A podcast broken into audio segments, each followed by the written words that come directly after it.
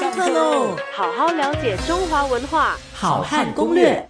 那么上一周我们谈到关于这个宋代的学馆学校，哈，因为我们说这个呃历史上呢文风最鼎盛的一个朝代就是宋朝，啊，那么既然宋朝的文风非常鼎盛，那他们的学堂学馆也就是非常的重要，培养出了非常多的大文人和啊这个文豪。那么呃是什么样的一个情况呢？啊，根据文献来考察的话，他说啊，其实这个啊每一里巷。需一两所啊，也就是说，学校呢几乎是啊，这个每一个社区、每一个小巷啊、每一里巷、每一个里、每一个巷都要有一两所学校，所以呢，可见呢，宋代对于学校的设立啊是非常的重视的。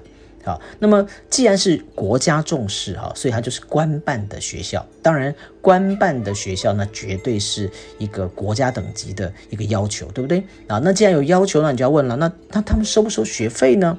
啊，宋代是非常有钱的一个朝代啊。那么这个，尤其是各位知道这个宋徽宗啊，宋徽宗是我们讲他是个艺术家，艺术家皇帝哈。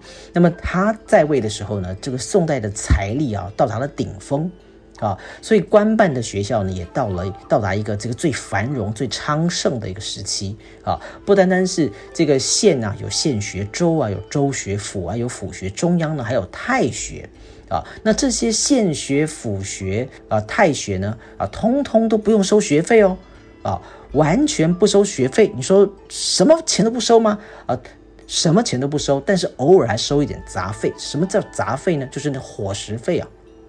啊，除了伙食费以外呢，他们几乎是完全不用出钱的，啊，那什么叫伙食费？就是在学校食堂吃饭的钱，你得要交。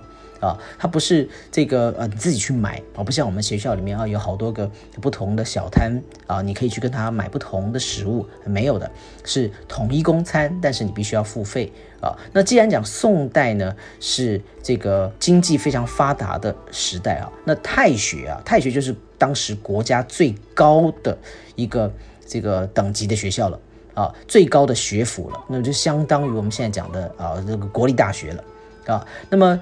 啊，国立大学的话呢，就是太学哈，既免学费，也免什么呢？伙食费。为什么呢？也就是说，你能够考入太学，就是我们我们上一周提到说，他们在进大学之前就叫做小学啊，只有两个 level，两个等级啊。那他既然能够考入大学，就是进到国家最高等级的学府，就叫太学了。啊，太就是比大还要更多一点，对不对？叫太学，对不对？啊，那么一旦考入了这个太学以后啊，哇，那就是什么呢？那就是永远啊，吃饭的都不用钱了。啊，学校呢，啊，所有的这个饮食完全是供给这些太学生，那就是你们都是啊，新加坡国立大学的学生了，就是最优秀的学子了，将来都要做官的了。所以呢，是由国家呢公费。啊，来供你上学，公费请你吃饭，不单单如此啊，这个太学生呢，这个呃考完大考之后呢，太学还会设丰美的宴席来犒赏这些太学生，啊，那么每个月考完大考。啊，每一季考完更大考，每一年考完一个叫做他们叫做中考哈，就是年终考试的中哈。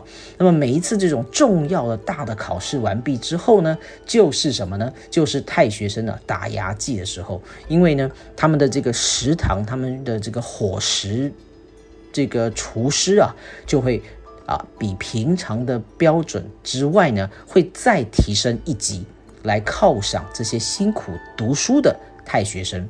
啊，那么这是这个宋代的太学，好好了解中华文化，好汉攻略，下课喽。